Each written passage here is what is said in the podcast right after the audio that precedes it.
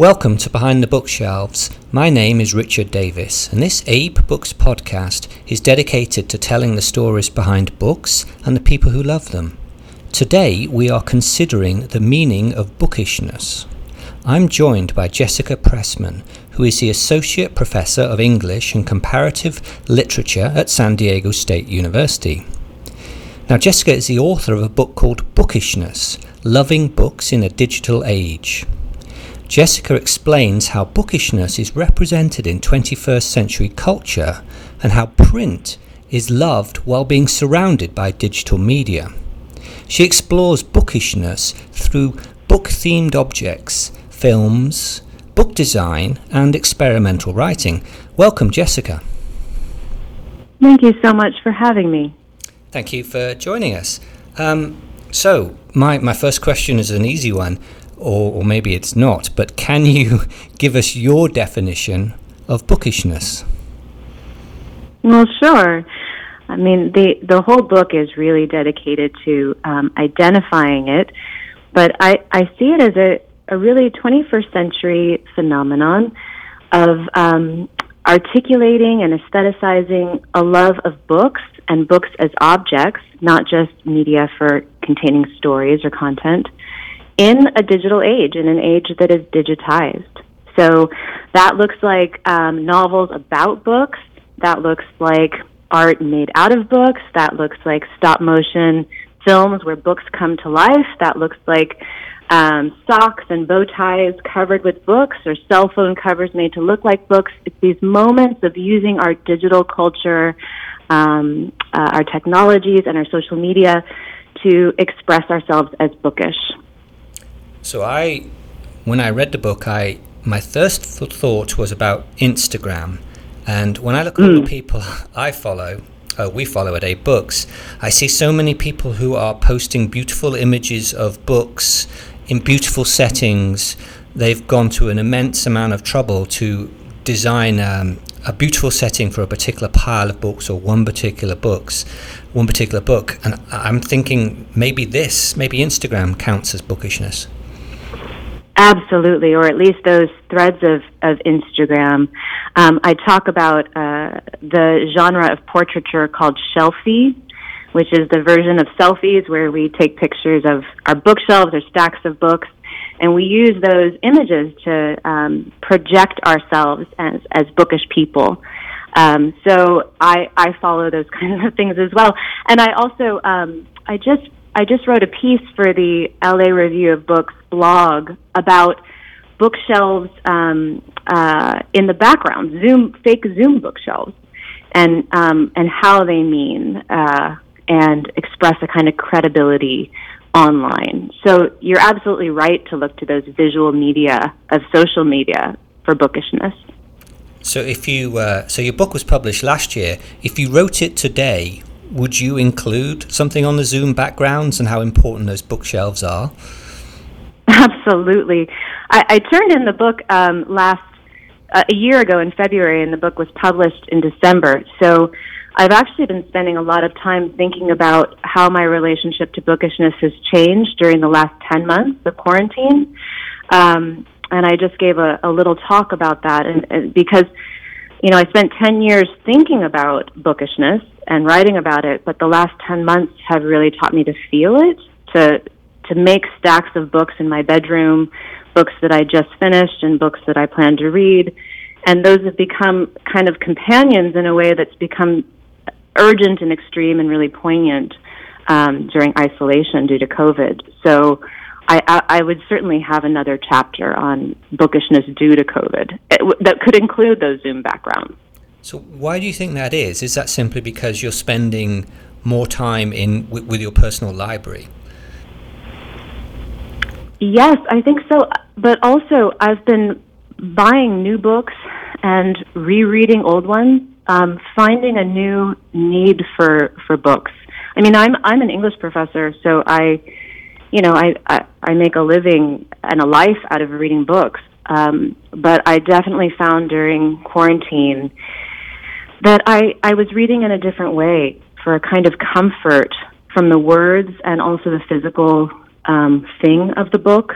and oftentimes going to my library and, and finding the um, the books that mattered to me in better times. I mean, I just reread the Lighthouse, Virginia Woolf, um, and even finding my own marginalia was so meaningful um, uh, and just reminded me of, of earlier moments as a reader and of, of finding books on my bookshelves that I've purchased in beautiful places too when I'm not able to travel right now. So, um, so my relationship to the book and the book on my bookshelves has has certainly um, acquired a new intensity, I would say. So, in, in the book, you talk about um, various films, uh, and one of your examples is a short film called The, Fa- the Fantastic Flying Books of Mr. Morris Lesmore, an animated film. Um, why is this film such a good example of bookishness? Yes, actually, in, in the chapter, I'm talking about the children's book. But the children's book is based on, it's a transmedial work. It was a film and an app, uh, and then a standalone children's book, and they all contain this bookish element. And I was really interested in, um, especially how the bookishness could proceed across the triangle of media. Um, but the book and the story across all of them is um, about a character who uh, loves books and is then up, his life is uprooted by Hurricane Katrina, although it doesn't exactly say that, um, and then finds shelter in this little um, home made of books from, and he becomes the doctor and the, a caretaker of books. So he finds a new, uh, a new safe space and haven from a tumultuous world with books as friends.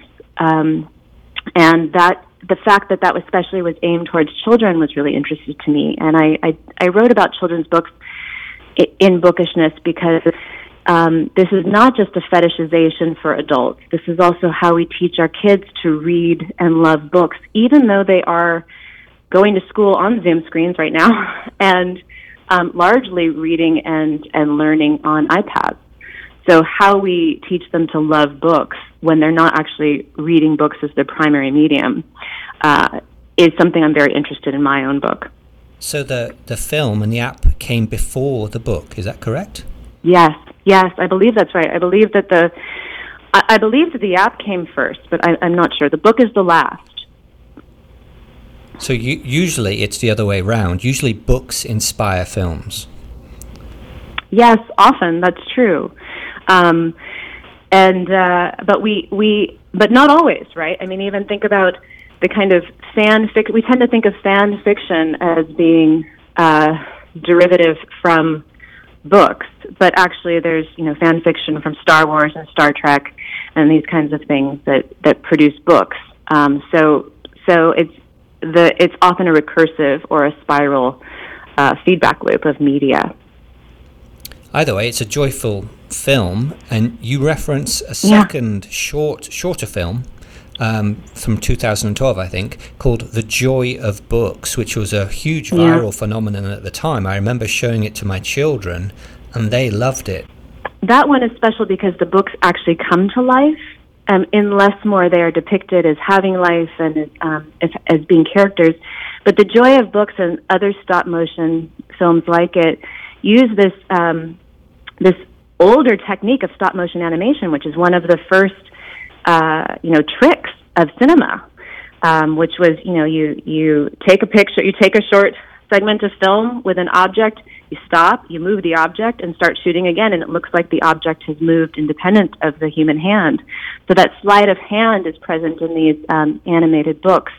And the idea of a bookshelf, the joy of books is about a bookshelf, uh, a bookstore, excuse me, coming to life after hours, and there's a kind of voyeuristic uh, uh, interest that that drives our our desire, our cinematic desire to see, to peer into the windows and see what happens um, in between the covers of books when humans aren't looking.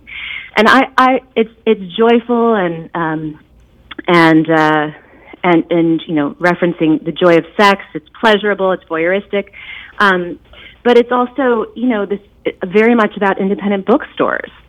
Uh, it, it's um, it's it's an ode to the independent bookstore and the kind of gloriousness of what happens in a space that is uh, private and curated and loved. So it's both about the books, but also about the, the space that the books inhabit. Was thinking about things like um, where you have the opportunity to spend the night in a bookstore. I think Shakespeare and Yeah. Co have offered that. There's um, a bookstore in uh, Wigtown in Scotland who have given you the chance to run a bookstore for the weekend. Um, I, saw a write up on that. So th- th- there's other other times when you get to you get to experience part of a bookish phenomenon that's everyday life for other people. part of the nostalgia is you know part of the, the the drive to capitalize on that right now is the nostalgia for the death of the bookstore just like previously the death of the book. Um, it, it may not have been so exciting to to manage a bookstore for two days when we all had bookstores on our corners and could go you know go in and, and hang out as much as we wanted. But in the age of Kindles and and uh, big bookstores, and now in the age of uh, seemingly the death of a little bookstore um, or independent bookshop, that becomes a form of, of fetishization and nostalgia that we can associate um, with bookish folk, and now in a, a kind of creative way to capitalize on it. So this intense bookishness is that any sort of reaction to the articles we saw around I don't know 2005, 2006, 2007 when people were predicting the end of the physical book? Yes, and in fact, that's the argument really of uh, that frames my book. Um, I started, I, I worked ten years on this book, and when I first introduced the idea of bookishness, I really had to defend it. Um, I had to, I saw it in experimental literature mostly, and had to show that there was this uh, cultural phenomenon of aestheticizing the book as thing in the moment of the digital, and that was a very different moment. The the first decade of the 21st century was filled with pundits and fears of the death of the book in the face of the digital and that the e-reader would destroy everything. And I think we, we recognize we are in a different moment now. We still have books, still want them along, even though we have Kindles too. Um, so there's been a lot of medial change and certainly feelings about changes in our feelings about that change in the last 20 years. But you're, you're absolutely right to identify those earlier cultural moments of fears of the death of the book as promoting a response that I call bookishness. So the book is indeed alive and well, and uh, Yes. examples that I can include are things like where it has gone from strength to strength would be the book arts, but also you talk a lot about experimental writing, and one of the books you write about is Tree of Codes by Jonathan Safran Foer, um, which is a really interesting book full of die cuts, full of holes. Uh, and you talk about that book being a form of memorial. Um, I didn't quite understand that. Can you can you explain why how a book can embrace the past? Why why it's so important? Books are archives, right? They archive uh, the thoughts of those who came before us. They can be personal archives. Uh, think about writing a family's genealogy in the um, on the title page of a of the Bible, or think about you know whole, putting your flowers and pressing them, or love letters, or whatever. Thinking about the book, the Codex, as an archive. And Foyer's book is is die cut importantly from uh, a book about memorial. It's Bruno Schulz's um, The Street of Crocodiles from 1934. And Schulz was killed in the Holocaust, and his book is um, uh, is a kind of memorial also to an earlier time of, of, of change at the earlier the part of the 20th century with technological and um, industrial change. And and so I I am showing I'm trying to show that that book works memorial on multiple levels because it's memorializing Schulz's book, memorializing uh, lost people and memories and bodies of the Holocaust, but also Foyer famously says that um, that his book uh, is happening in a moment when the book uh, can't forget it has a body. And I read that as, you know, his book is happening in a moment when uh, books have bodies because they could lose them to, to digitization. So, whereas people fear the death of their bodies due to the Holocaust, um, there is a kind of parallel here uh, to digitization. Of course, not. please excuse the kind of um, uh, crude parallels, but in terms of thinking about the importance of bodies mattering in, in particular historical moments. So that's how I'm thinking about the memorial function of books and of bookishness as a strategy. So I immediately think of the importance of bindings, of how people yes. love a, a leather binding or a beautiful dust jacket, or even inside the book where they, they pick up a used book and there are notations from a previous reader and you can be drawn into those. It's almost like a tattoo. Yes. Yes, exactly. And I mean, to go back to the bodies of books, right, to think about leather um, and to think about vellum as the bodies of animals and to think about how we describe books as, as having bodies, as um, a header and a footer, to think about how we orientate our own bodies toward the books. We, we dive into it, we cover our faces. So these are very embodied they can be very embodied experiences and very um, embodied and personal relationships to these uh, codexical bodies, these books. So you lecture about books. I sell books. But why is bookishness important outside of our world? What? Why is it so important? Yeah, I really hope that this book is not just of interest to academics or to people that already identify as bookish, whether that's intellectual or collector or whatever. I, I, I want people to think about how we, the modes through which we um, connect as humans, the media through which we connect as humans, and I, I think of books as as means of connecting to other human beings, living and past. And um, and so there are many ways that we do that, and books are one of them. And I also hope that this book speaks to people who love the digital and perhaps have never thought about loving books and can now see connections instead of seeing computer versus book or print versus digital, can see actually real uh, fortified connections um, between these media forms. Is there any other physical object that can compare to the book in terms of this sort of cultural engagement. The only possible example I could think of was the car. Hmm. That's an interesting example. I've I've had that question before, but no one said the car. So that's a, that's a great example. Um, you know, we have nostalgia for other objects, and especially recently, other um, objects who seem to be coming obsolete due to the digital. For example, typewriters or vinyl records, um, even fountain pens have become new sources of interest. But I don't think anything compares to the book because the book is not just a medium or an object or a commodity.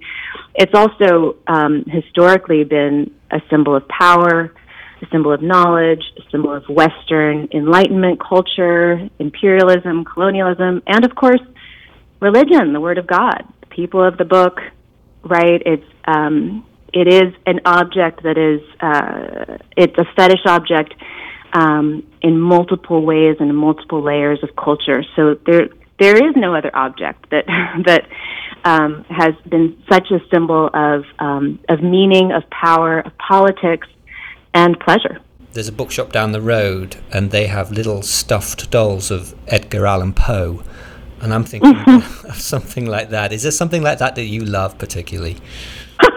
Um, and I, you know, when I first started, I used my res- quote, I'm doing air quotes, research budget to buy such things, including my first purchase was a, um, was a computer, a leather bound computer case that looked like a beautiful leather bound book and I loved it so much. And and it also was you know no one had seen anything like it so I, was, I would unzip it and you would hear the oohs and ahs.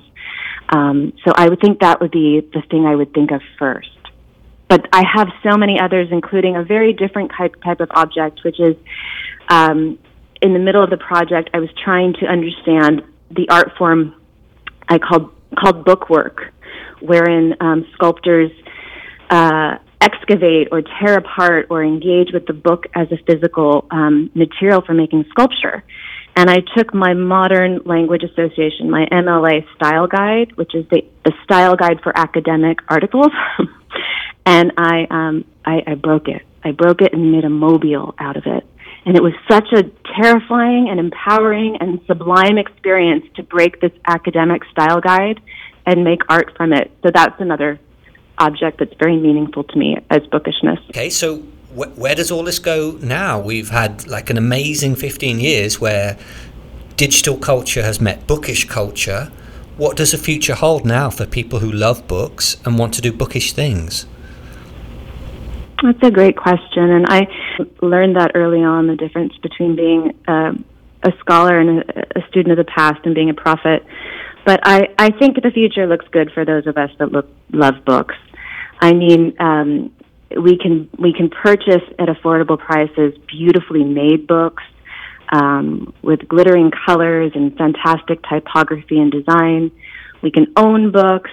Um, but we can also see really fantastic experiments in um, augmented reality works that use books and the computer um, to create poetry and fiction. So I think there will be a lot of wonderful experiments in thinking about and through books in our future.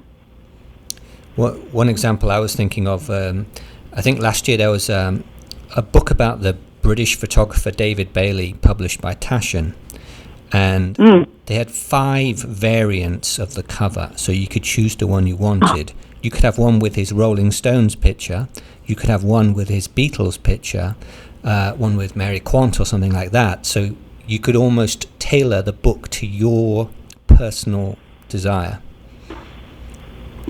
That sounds very Victorian, right? Going and buying um, uh, the the cover that you desire. I mean, that's we can we uh, middle class can afford that that kind of beautiful design now due to digital publishing and technologies. So um, that sounds wonderful. That's exciting. Indeed, yeah. Sadly, it's a very expensive book, and but there you go. Oh, there goes my there goes my He'd signed it too, but there you go. There'll be a cheaper one soon. Uh, all right, uh, one final question, which we ask all our guests, and that is uh, what book or books are you currently reading? Oh, oh, well, this quarantine period has made me stack and read between many things. So I'm actually reading uh, Between I'm reading Jill Lepore's These Truths, which is a fantastic history of the United States. I'm trying to understand um, what we've been going through over the last four years. I am reading, uh, I'm starting a new project, uh, perhaps about mermaids. So I'm reading some work on mermaids. I just read the m- most incredible um, biography of Walt Whitman, and I read it alongside, I'm reading it alongside Mark Doty's What is the Grass? Um, a kind of homage to Whitman's poetry. So I'm kind of all over the place, but seeking inspiration um, in between between the covers of the books on my shelves. And why mermaids? What's catching your eye there? oh, this is a whole. No- I've been um, obsessed with mermaids since I was a little kid, and um, and I'm fine. I've always wanted to write a book about them. I've seen mermaids in from Victorian literature to, uh, you know, of course, across uh, international literature, and now I'm starting to think about them actually as part of the history of the book. So I'm just starting, but maybe soon there'll be a mermaid-ish book out. My house is full of um, mermaids, mermaid kitsch. Um, always has been. So going from books to mermaids to maybe a book about mermaids we will see. We shall see. Yes, well, let me know if you do if you do get one. All right. Very well.